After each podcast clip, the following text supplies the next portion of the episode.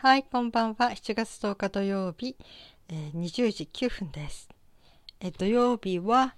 えー、生き方とかカウンセラーに接する時のこととか エルジービーティー 関連のをお話しすることにしています。えー、今日はね、まあ、生き方とか人生とかそういうことに関する感じかな。えー、今日久しぶりにあのタクシーに乗ったんですね。帰りにね、針治療に行ってきて、その帰りに。うん、今私ね普通の交通機関使えないんですね。冷房が入ったのに乗れないので、タクシーだと乗るとすぐ冷房切ってもらえるのでね、クーラー切ってもらえるので、まあそんなで行きはさんじゅっぷん歩きましたね、うん、もうあ歩くしかないというか、うん、歩くかタクシーかどっちかですね今はね、うんまあ、車運転できればいいんだけどね、まあ車運転しないので、はい、で私はねタクシーに乗るのがね一つの楽しみはね運転手さんとおしゃべりすることなんですね。運転手さんの人生をいろいろと聞かせてもらうのがとっても楽しみなんですね。うん、そうですね、今までいろんなタクシーの中で、まあ、あの母のね仕事の関係上よくちょっとタクシー拾ってきてとか、ちょっと代わりにあそこ行ってこれ届けてきてとか、そういう仕事の時に頼まれて、まあ、すごい長距離を乗ったりすることもあったのでね、まあ、母がお金出すのでね仕事だから、まあだからその間おしゃべりするんですよね運転手さんと。そうするとねいろんなことを話してくれるので、うん、まあ私がもっとカウンセラーっていうことがあって聞き上手っていうこともあるのかもしれないけども、まあ、最近はそのオーセンティックボイスというもののせいなのかなとかね、このオーセンティックボイスっていうのはその人が一番その人らしい声っていうものを、えー、真実の声っていうかな、それをオーセンティックボイスっていうってことを知ったのが いちにねんまえですね、うん、でそれで私の声がオーセンティックボイスだっていうのをなんかその方に聞いてもらってね、でちょっと、うん、そうなんだって思って、うん、だからこの誰でも持っているオーセンティックボイス、その人が一番その人らしい声、作った声じゃなくてね、うん、そういう声っていうのは誰でも持っていて、その声で話すと割と相手のこう無意識に届きやすいっていうか、うん、なんかそういうね、えー、不思議な作用をすることがあるらしいんですね。例えばポッドキャストにしてもそういう声で話していると、その自分の出した声、そのオーセンティックボイス、その声にをがそのどこだったかな、脳の脳下垂体やどっかに刺激がいって、それで芋づる式にいろんな記憶が呼び出されるっていうことで、うん、だから私はあの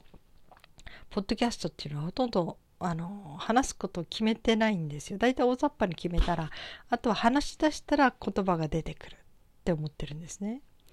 特にその私の声を聞いてくれたそのオーセンティックボイスっていうことを本でねあの書いてた人なんだけど、その人が言うにはそのオーセンティックボイスという声にはその自分の記憶を引っ張り出すそういう力があるっていうので、それを聞いてこうなおさらこう確信を持って、そっかって、じゃあもう本当に話何話していいかわからないけど、とにかく喋り出そう、喋り出せばきっとその声に影響されて何かが出てくるからと、もうそういうふうに思うことにしました。そんなんでいちねんいじょう毎日ねあの話すことを続けられてきたし、前のポッドキャストでね、うん、まあその後もここで、まあ、とにかく休まないで話すことはできてるので、うんまあ、運任せといえば運任せなんだけどね、まあでもねそのオーセンティックボイスっていうもののせいなのか、あの今思うとね、うん、この声がなんていうのかな、割と何かその相手の何かに届いたんだろうなって思うことがありましたね、えー、こうタクシーに乗った途端になんかどこどこ行ってくださいとか言って にさんこと言葉交わした時になんかね運転手さんがいや昨日ね姉が死んだんだってとか言い出して、え、私そんなこと聞いてないし、こんな身も知らぬ私にそんなこと言ってしまっていいのみたいな思うんだけど、でも考えたら私は意外とそういうことが多かったんですね。多分声なんじゃないかなって今は思いますね、うん、から、皆さんももし、えー、自分のその相手の無意識に届く声というものを獲得したければ、その声に出会ってみるといいですね。自分必ずみんな持ってる声なので、えー、うん、それについての本というのもねありますから。山崎ひろ子さん、山山の山に先は長崎の先、広は広いにこうひろこさんで検索すると Amazon とかね、そういうとこで本が にさん 冊出てきます。 エヌエイチケー の講座も持っていた人なんですけどね、うん、この方の本はとっても面白いし、この方は声の本当に研究家で、まあいろいろと今活躍されてる方ですね。はい、まあ、話がちょっと飛びましたね。えー、あのー、そんなんでタクシーに乗ると割とこういろんな話を聞かせてもらえるというのがね、なんかね、タクシーの運転手さんっていろんな経歴の方がいらっしゃるんですね。例えばその会社を経営してらして、なんていうかな、事業不振というか、なんか倒産の機会に危機にめぐね出会ってしまって、それで従業員の方たちとのいろいろなねこととか、そしてその人たちの処遇についてのいろんなこととか、なんかそういうことを経験してきた人が、まあ今は私の運転手さんをなさりながらねっていうね、その時のいろんな話をしてくれたんですよね。うん、そうかって、いろんな人生が垣間見れるんですね。本当にまあ小説を読んだりみたいな、まあ、小説以上にこう生で聞けるというのは本当に勉強になるというかね、いろんな人生があるんだなって。でね、そのいろんな人生があって、いろんな人が一生懸命生きていて、なんか人間って素敵だなって思うようなことにいっぱい出会いますね。うん、まあ自分の過去のことを話される人もいるし、ある人はね、うん、なんかあの借金掛け事でね、借金いっぱい作ってね、うん、それでとうとう奥さんと別れる羽目になって、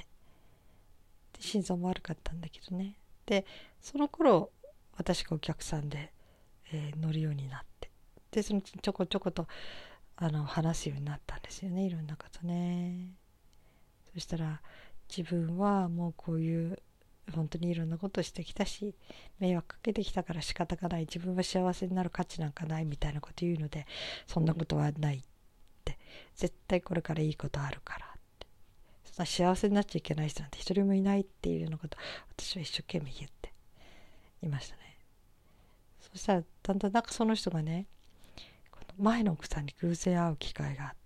そして一晩とにかく奥さんと語り明かしたらしいんです。奥さん、こんなにあなたが話してくれたのは初めてだって言ったら、本当に泣いて喜んでくれて、それで結局はね、もう一度やり直そうってことになった。なんかまるでドラマみたいですね。うん、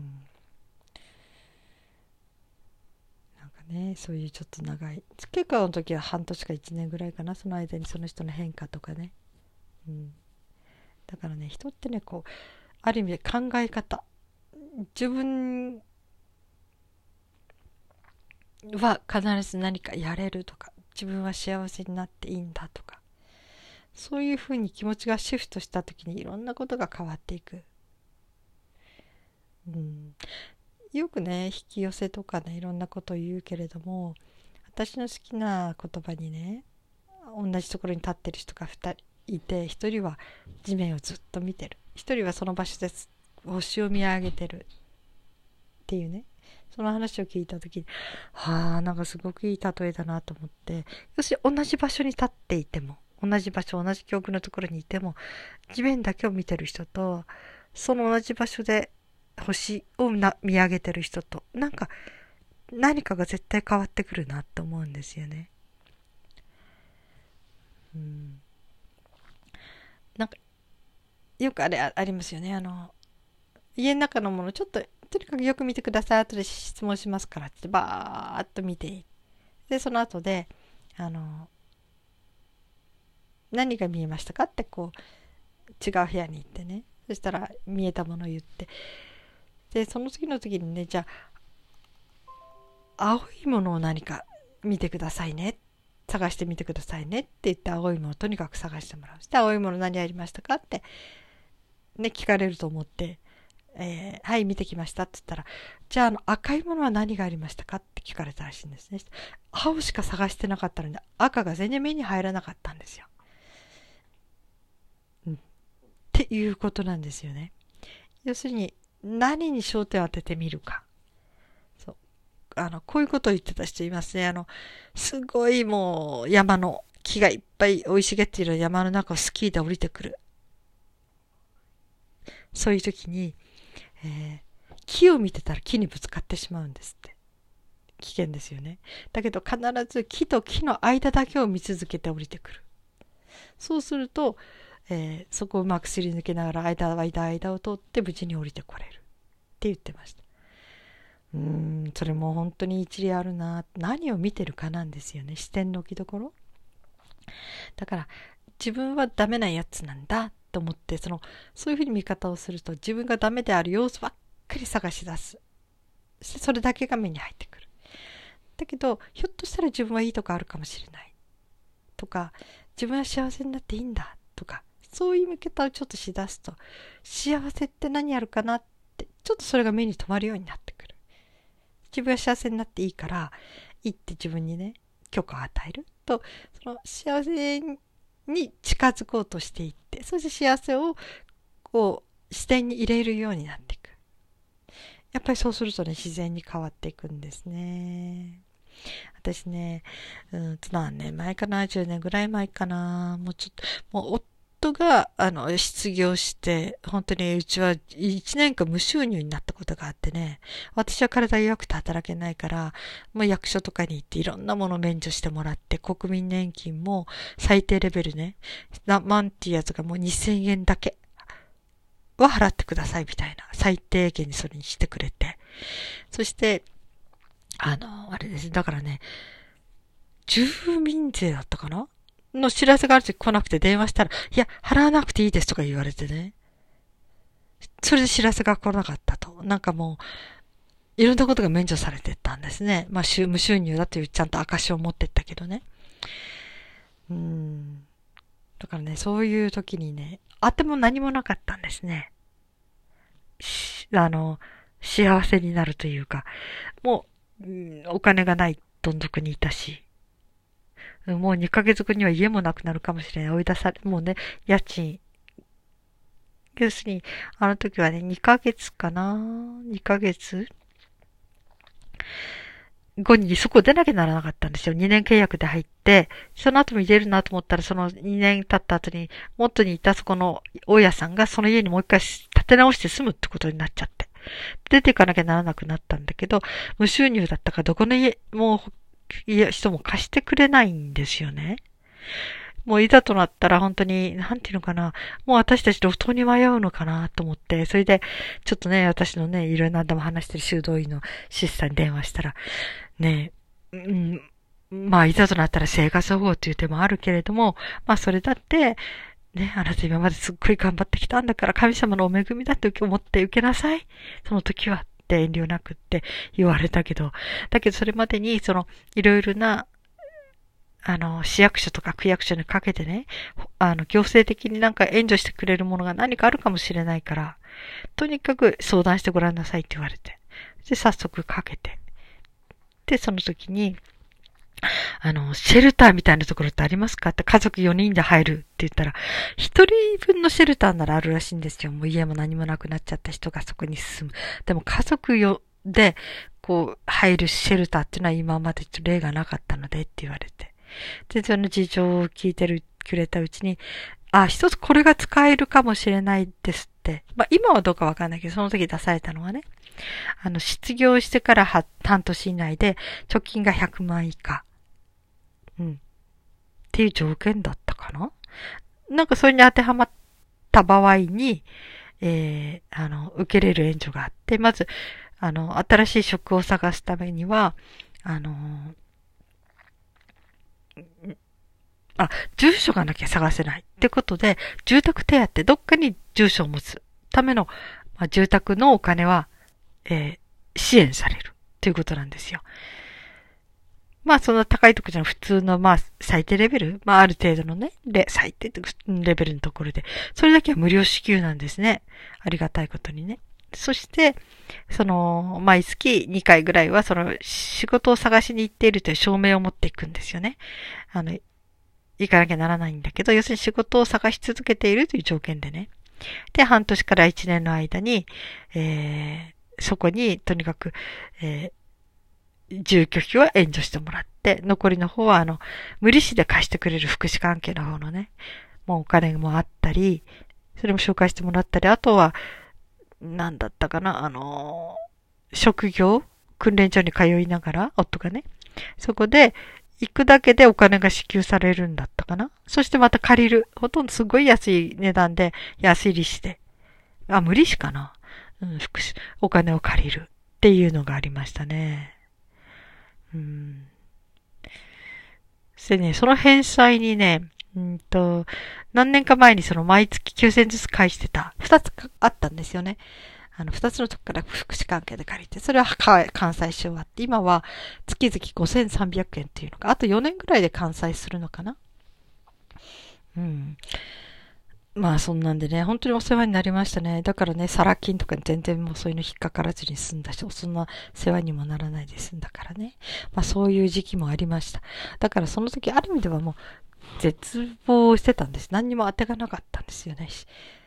幸せになる。まあ、幸せってメンタルの問題だから、その中でこう、そういう生活を楽しむっていう方法もあるんだけど、まあ現実問題、こう、最低限度にちゃんと自分たちで暮らしていけるだけのお金を、モテるという目安も何もなかったのでね。で、さっきの話に戻るけど、にかげつごにひょっとしたら自分たちはもう家すらもないかもしれない。っていうような、本当にもうなんか信じられないような現状があって。うん、毎日こう恐怖に覚えましたね。お金がないことのね。で、そういう時期の中で、私が今できるのはメンタルを、えー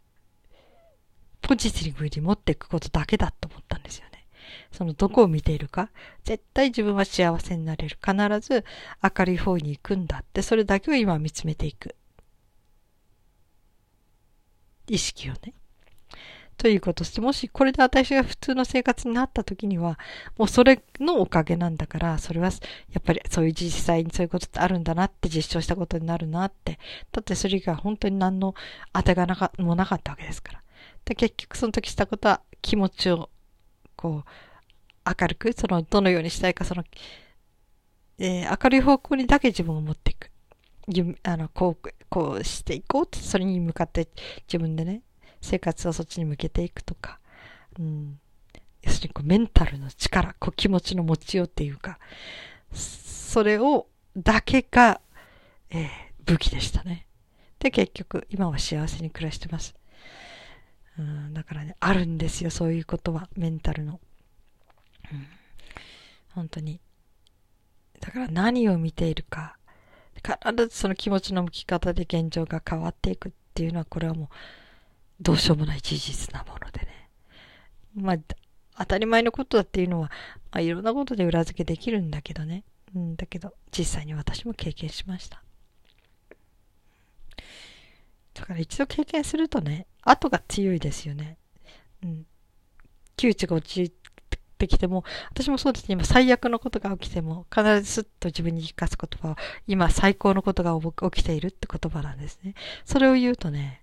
ふっと冷静に戻れるんですよ。なんかとんでもないことに災難にぶつかった時に、ああ、これ全てがダメになるとか、どうしようとんでもないことしちゃったとか、もうパニクるんですね。だけど、今最、今最高のことが起きてるって自分に言い聞かせた途端にね、あ、今こう不幸に見えてるけど、これって長い目で見たときに絶対何かいいこと、意味があって起きてることって思えるし、で、そういう見方をしだすと何か探すんですね、いいことを、その中から。そして自分で思い込む、最高のことが今起きてるって。不思議なことに本当にそれを言うだけで、随分自分が救われましたね。で、そうやっていくつもの窮地を乗り越えてきました。だからね、そういう何か自分をこう前に進ませるこう一つの言葉みたいのを自分で見つけ出しておくってこともとっても大事ですね。もうメンタルの力大きいですよ。はい、まあ、そういうことをお話ししてみました。にじゅっぷんですね。はい、今日は土曜日。皆さんどれぐらいお過ごしになっていたでしょうか。暑いところのもあるんでしょうね。うん、皆さん夏バテなさらないように気をつけてくださいね。今日も一日お疲れ様でした。そして生きていてくださってありがとうございます。それではまた。